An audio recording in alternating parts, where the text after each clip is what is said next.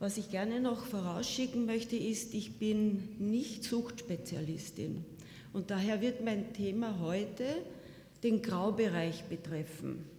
Also diese Phase, wo ein Paar spürt, da ist plötzlich ein anderes Thema in unserer Paarbeziehung, etwas, wo wir Schwierigkeiten haben, es einzuordnen und die Auswirkungen noch gar nicht richtig beurteilen können.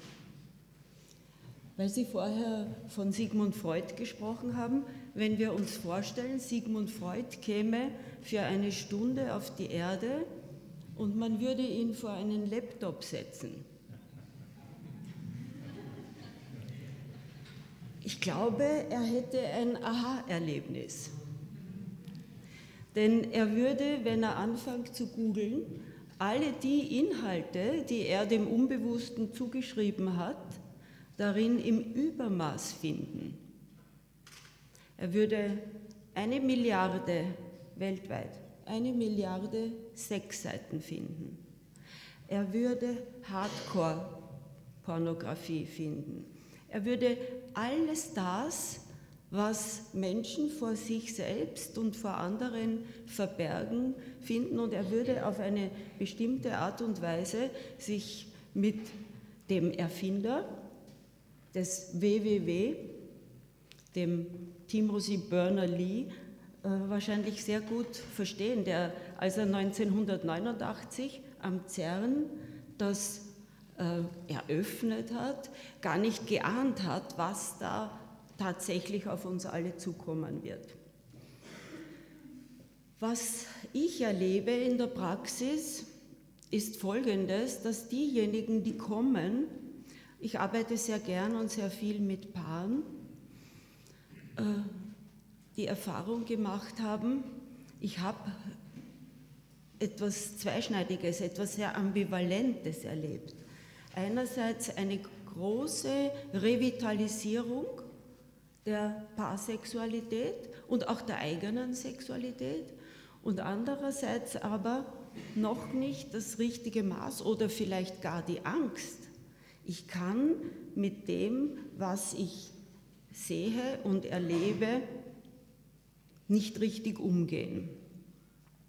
Wenn wir jetzt äh, so salopp von äh, Cybersex sprechen, dann meinen wir vielleicht alle gar nicht dasselbe. Die bisherigen Untersuchungen zeigen, dass in erster Linie die Männer Pornografieinhalte konsumieren und die Frauen chatten. Was ja auch sehr typisch ist, die Sprachwesen, die sich bis hin zum Orgasmus klicken und die Augentiere, die schauen und masturbieren. Wenn Sie sich jetzt vorstellen, wie das ist, ich möchte Ihnen eine Szene schildern, die ich selber äh, mehrmals gehört habe.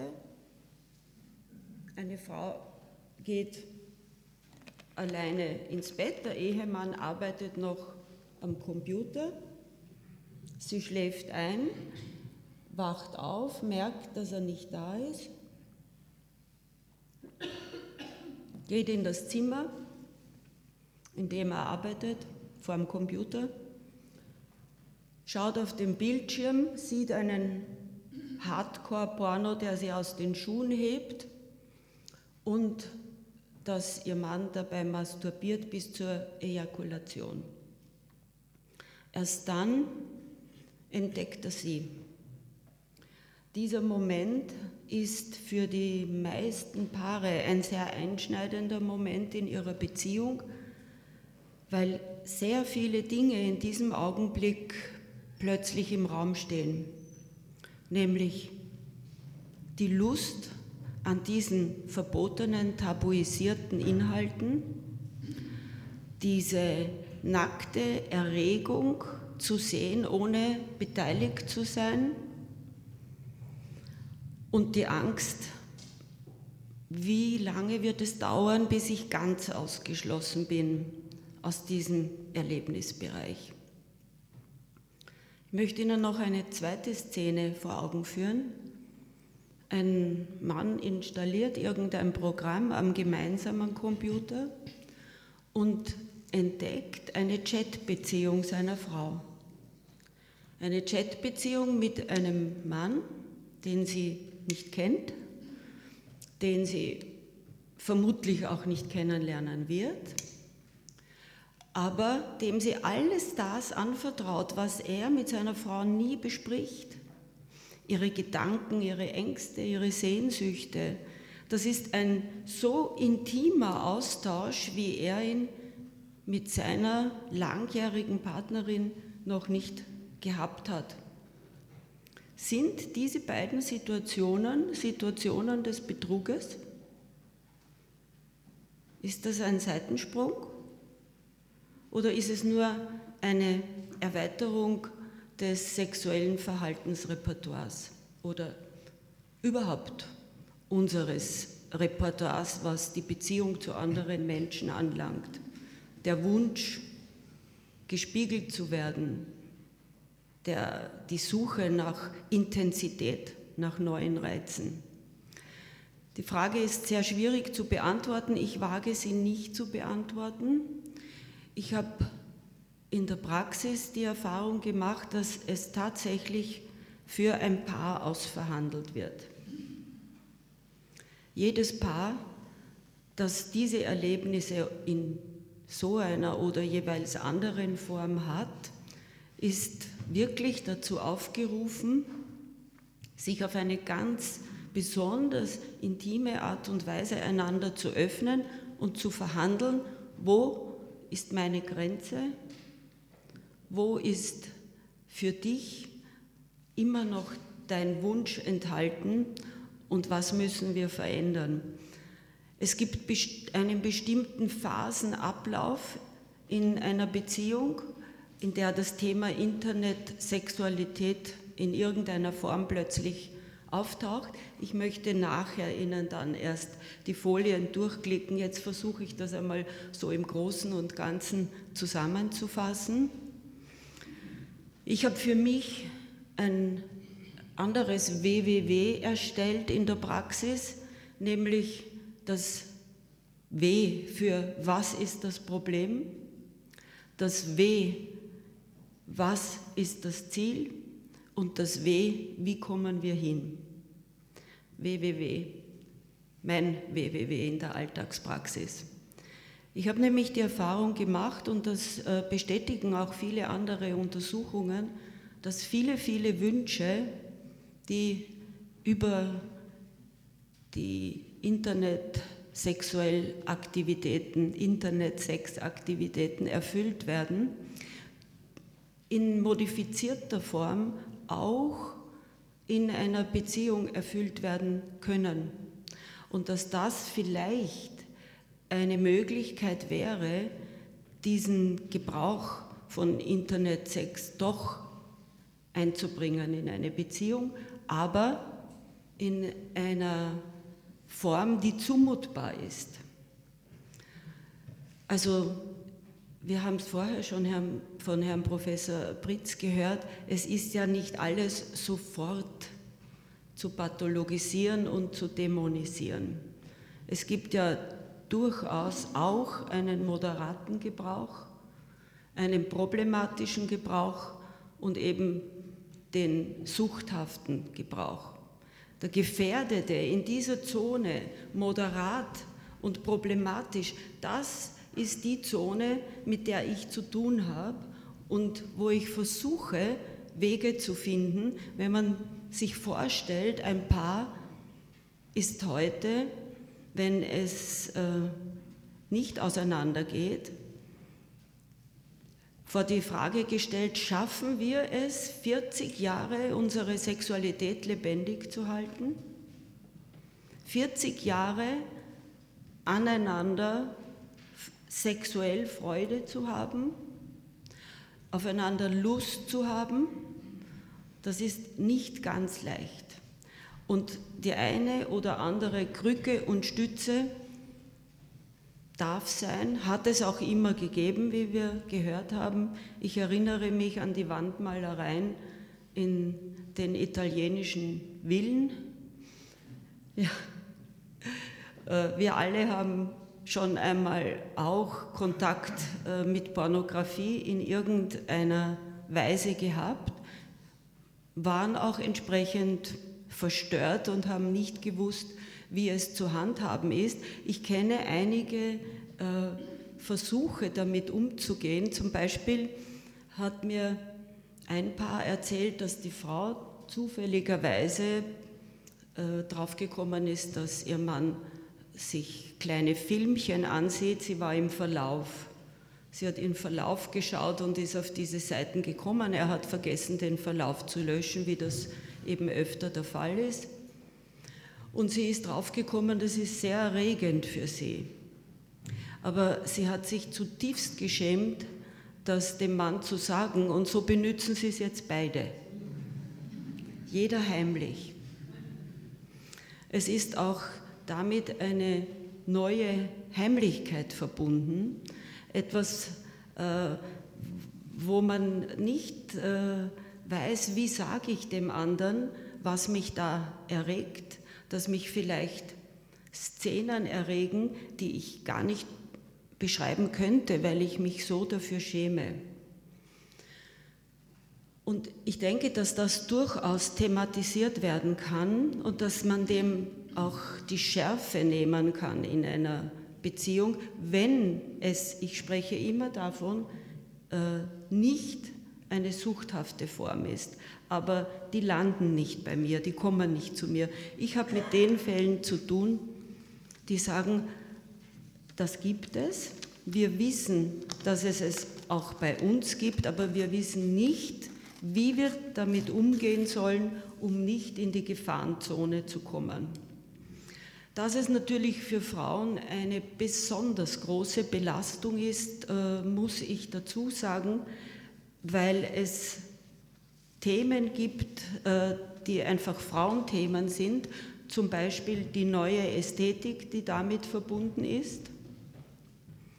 Sie werden sicher schon von der Designvagina gehört haben. Es gibt zunehmend äh, Schamlippenverkleinerungen, weil diese Bilder, speziell bei den jungen Paaren, in den Männern Vorstellungen von Schönheit, von vaginaler Schönheit wachrufen, die in der Realität nicht existieren und die Frauen extrem verunsichern.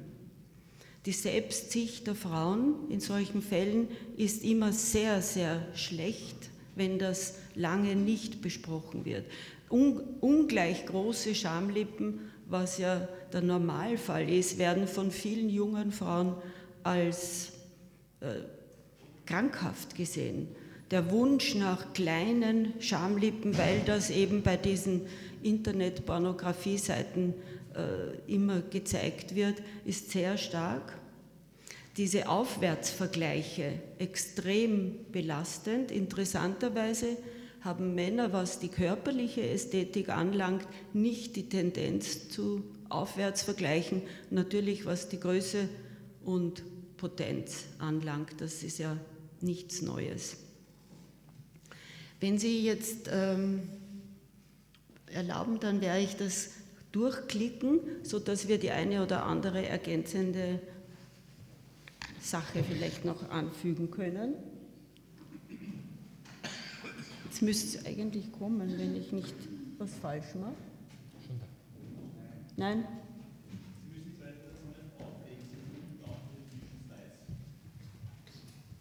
Aha.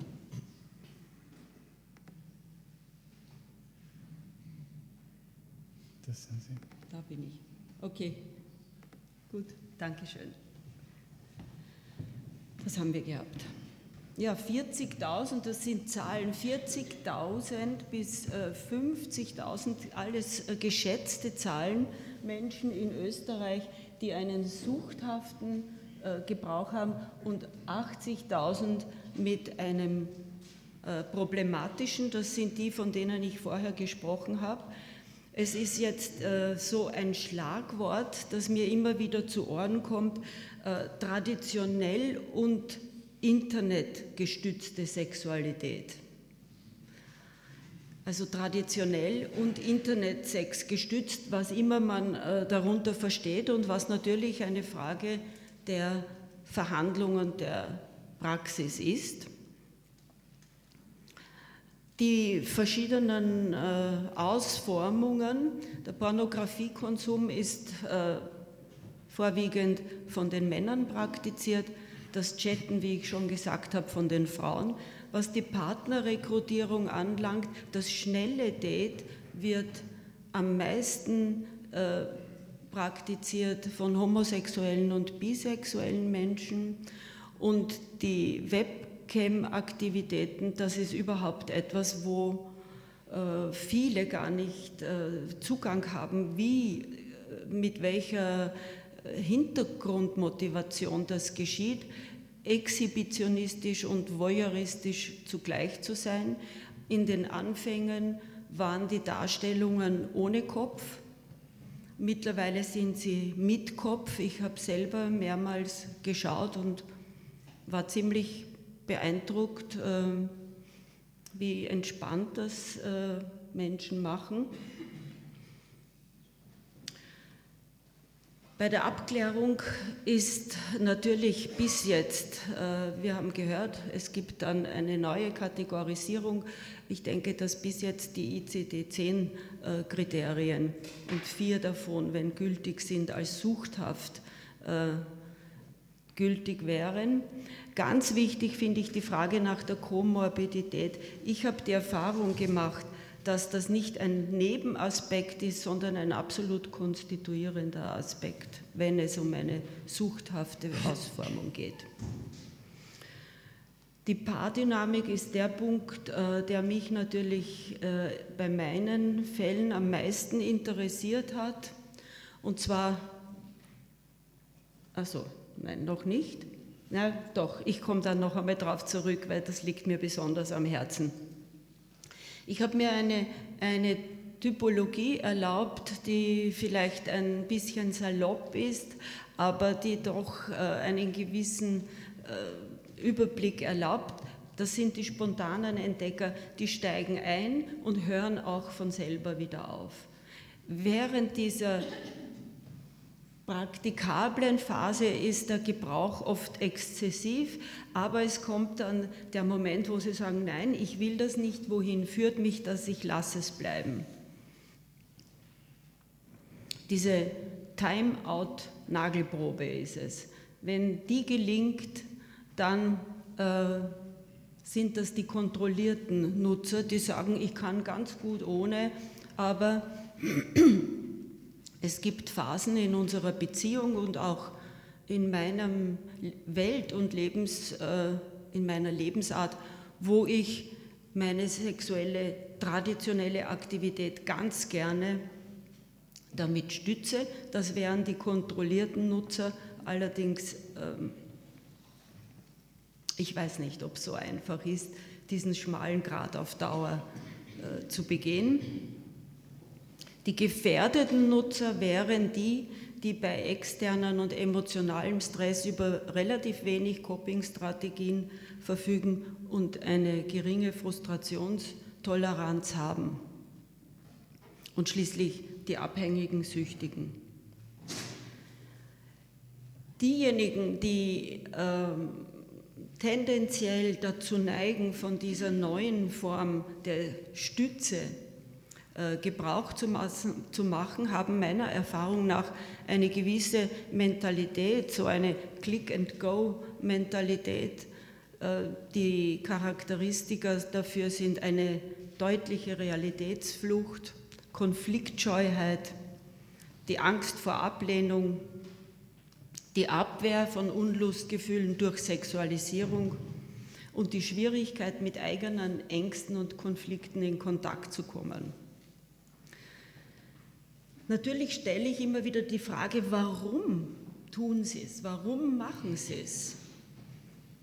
Als allererstes kommt nicht die Antwort, weil es äh, mich bequem und schnell zu einem Höhepunkt bringt, sondern weil es die Erfahrung der Spiegelung ist. Da ist jemand so geil wie ich. Da hat jemand genau dasselbe im Kopf wie ich. Dieses äh, gespiegelt werden mit äh, seiner, seinem sexuellen Erleben ist ein ganz besonders starker Reiz. Dann natürlich die Reizfokussierung. Da höre ich immer wieder, ja, da muss ich mich nicht aufhalten mit Sachen, äh, die mich eigentlich nicht so freuen, wie zum Beispiel langes Streicheln, sondern ich kann mich auf das äh, fokussieren, was mich wirklich interessiert. Natürlich die sofortige Befriedigung, also die Tatsache, dass Triebaufschub nicht notwendig ist, dass man völlig enthemmt sein kann. Ich höre sehr oft zum Beispiel, dass ein Mann sagt, bei meiner Frau traue ich mich nicht stöhnen oder irgendwelche Urlaute von mir zu geben, aber das mache ich durchaus, wenn ich äh, mir einen Porno anschaue, weil ich mich dann eben nicht schäme und nicht beobachtet fühle. Die Revitalisierung der eigenen und der Paarsexualität, das ist ein, ein sehr intensiver Grund, Cybersex äh, zu betreiben. Die Bequemlichkeit, der leichte Zugang, dass es nichts kostet, obwohl ich auch sehr oft höre, ich habe dann so Lust, wenn meine Frau zum Beispiel unterwegs ist und ich war im Internet, dass ich nachher noch ins Puff gehe, um auch die Haut zu spüren und zu riechen.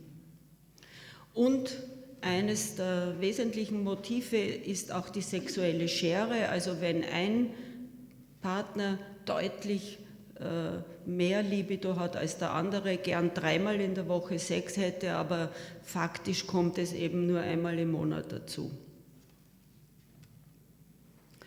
Was die sexuelle Paarebene und den Internetsex anlangt, da habe ich die Unterscheidung gemacht zwischen der Komfortzone und der Problemzone.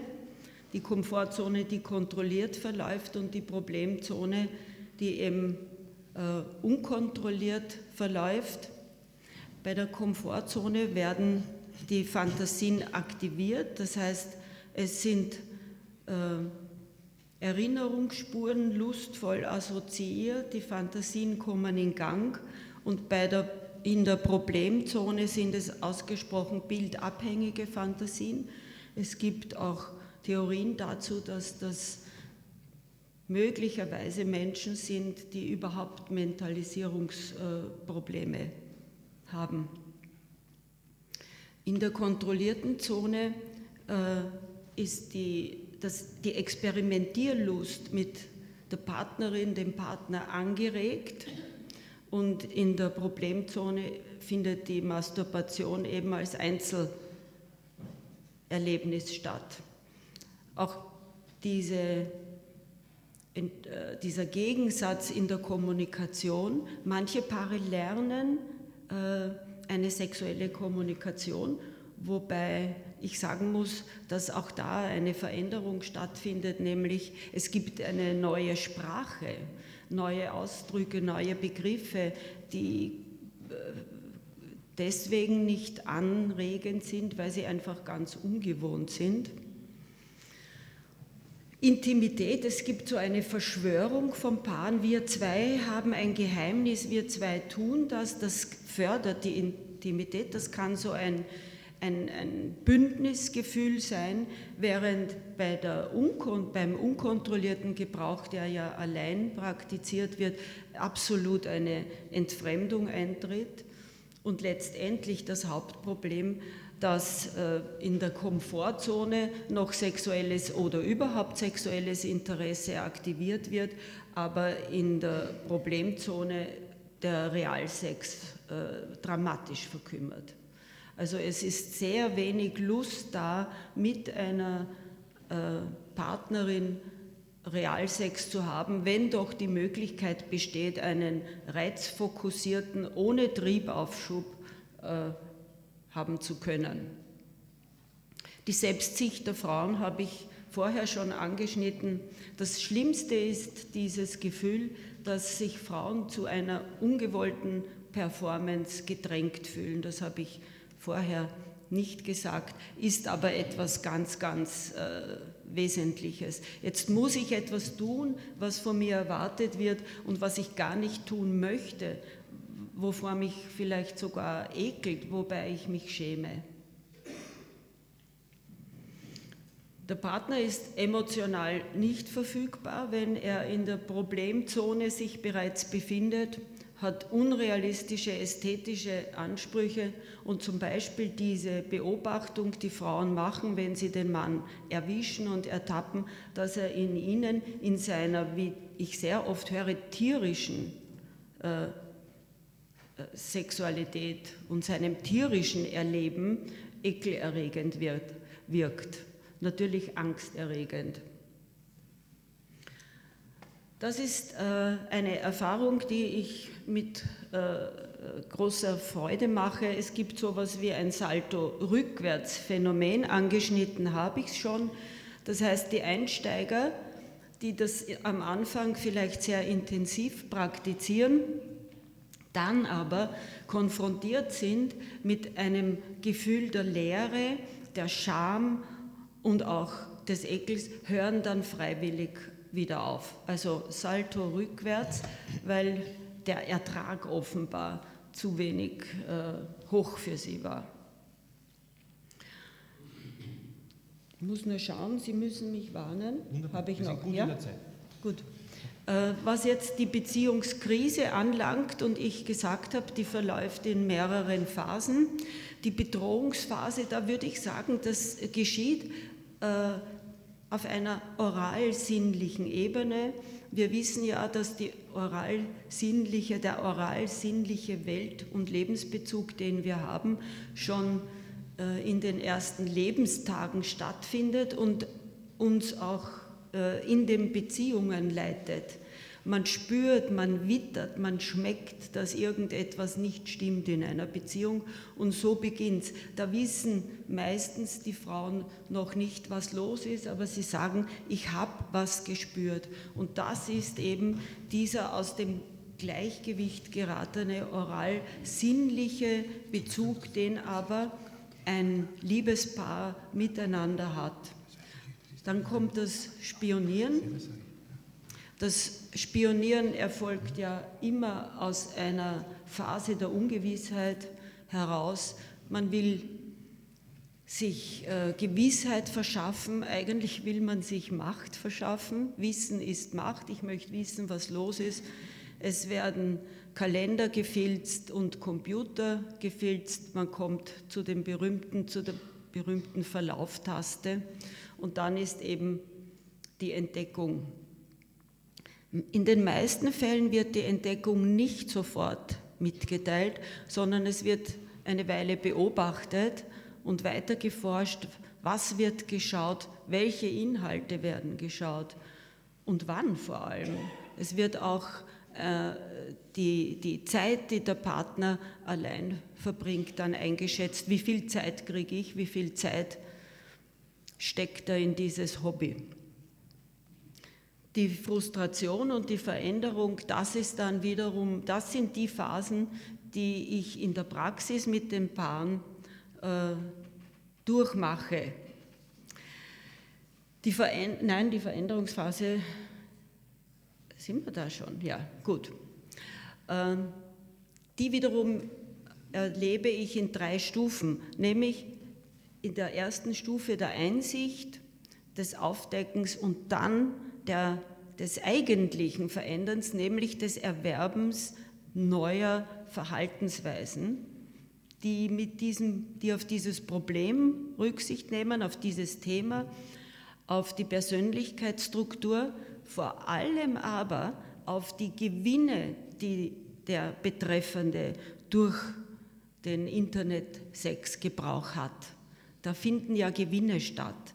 Und die müssen berücksichtigt werden, wenn man etwas verändern will, wenn etwas eingestellt werden soll oder reduziert werden soll, muss ich ja was anderes anbieten.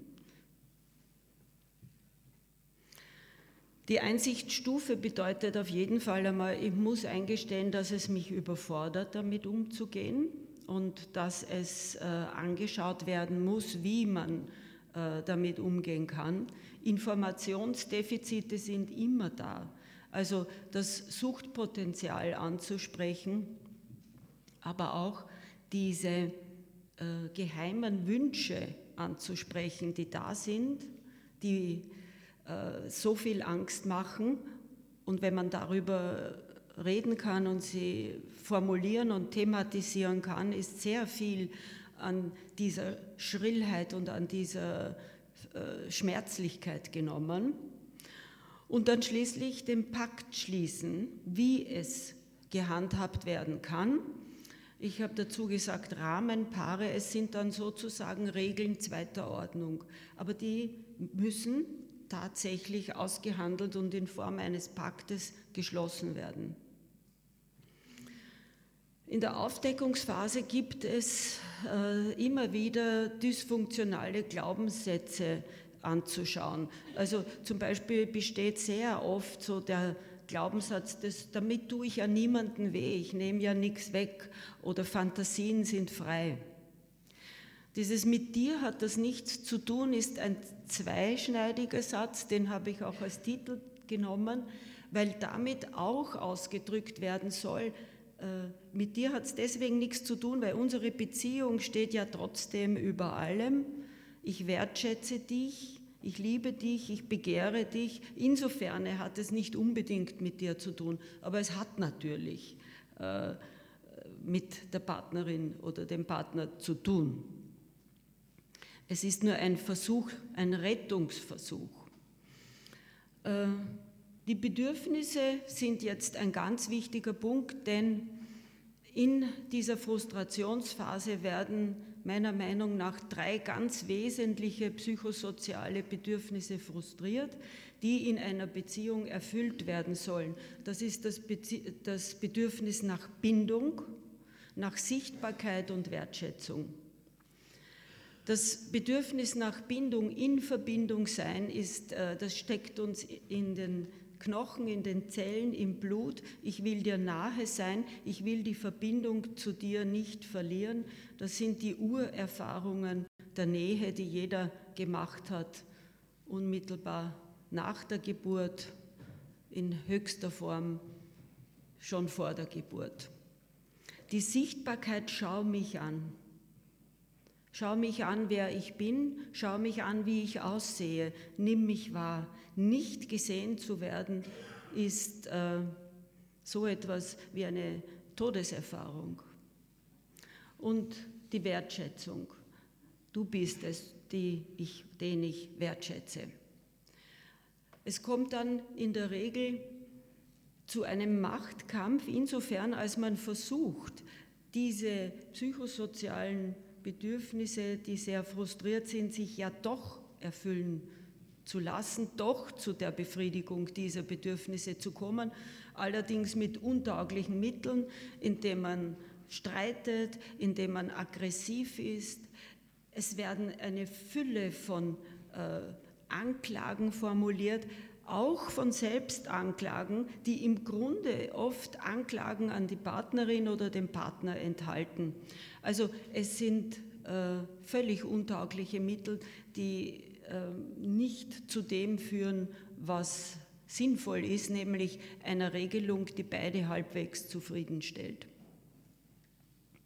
Da ich Verhaltenstherapeutin bin und sehr pragmatisch natürlich orientiert bin, ist diese Phase meiner Meinung nach eine ganz wichtige Phase, wo man sieht, äh, was muss gestärkt werden, welcher Verhaltensaufbau ist notwendig, so ein Verhaltensshaping, welches Verhalten sollte abgebaut werden. Kommunikationstraining ist fast in allen Fällen notwendig, weil es eine ganz spezielle Form der Kommunikation ist, über diese Themen zu sprechen.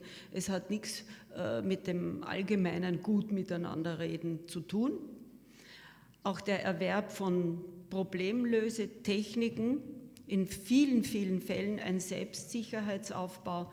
Sie werden sicher von dieser Studie gehört haben, die die Uni Göttingen äh, online macht mit zigtausenden Antworten, bei der herauskam, dass 36 Prozent der Männer ihre erotischen Wünsche nicht formulieren und über 50 Prozent der Frauen nicht, weil sie zu wenig Selbstsicherheit haben, das auszusprechen.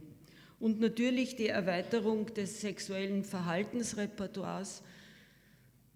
Ich sage sehr oft, wenn ich äh, einen Vortrag über Paarerleben mache, dass äh, sexuelle Störungen unter Umständen zurückzuführen sind auf eine Beziehungsstörung in irgendeiner Konstellation oder auf unerfüllte, auf, auf Beschränkungen, auf sexuelle Beschränkungen. Der Urmann, der wahrscheinlich keine sexuellen Beschränkungen sich auferlegt hat, hat vermutlich auch keine sexuellen Störungen gehabt. Ich weiß, das ist brutal, das zu sagen, aber äh, diese Frage sich anzuschauen, was macht mir da Angst, was für ein Frauenbild habe ich, was für ein Männerbild habe ich und wo ist die sexuelle Beschränkung für mich einfach zu massiv und was kann daran äh, verändert werden, ist unumgänglich. Ja, damit wäre ich bei meinem letzten wichtigen Satz, Gott sei Dank und absolut sind wir Beziehungswesen und der Körperkontakt ist unser Vitamin C. Mehr noch, es ist wahrscheinlich die allerstärkste Droge, die wir haben, das ist das Du. Danke vielmals.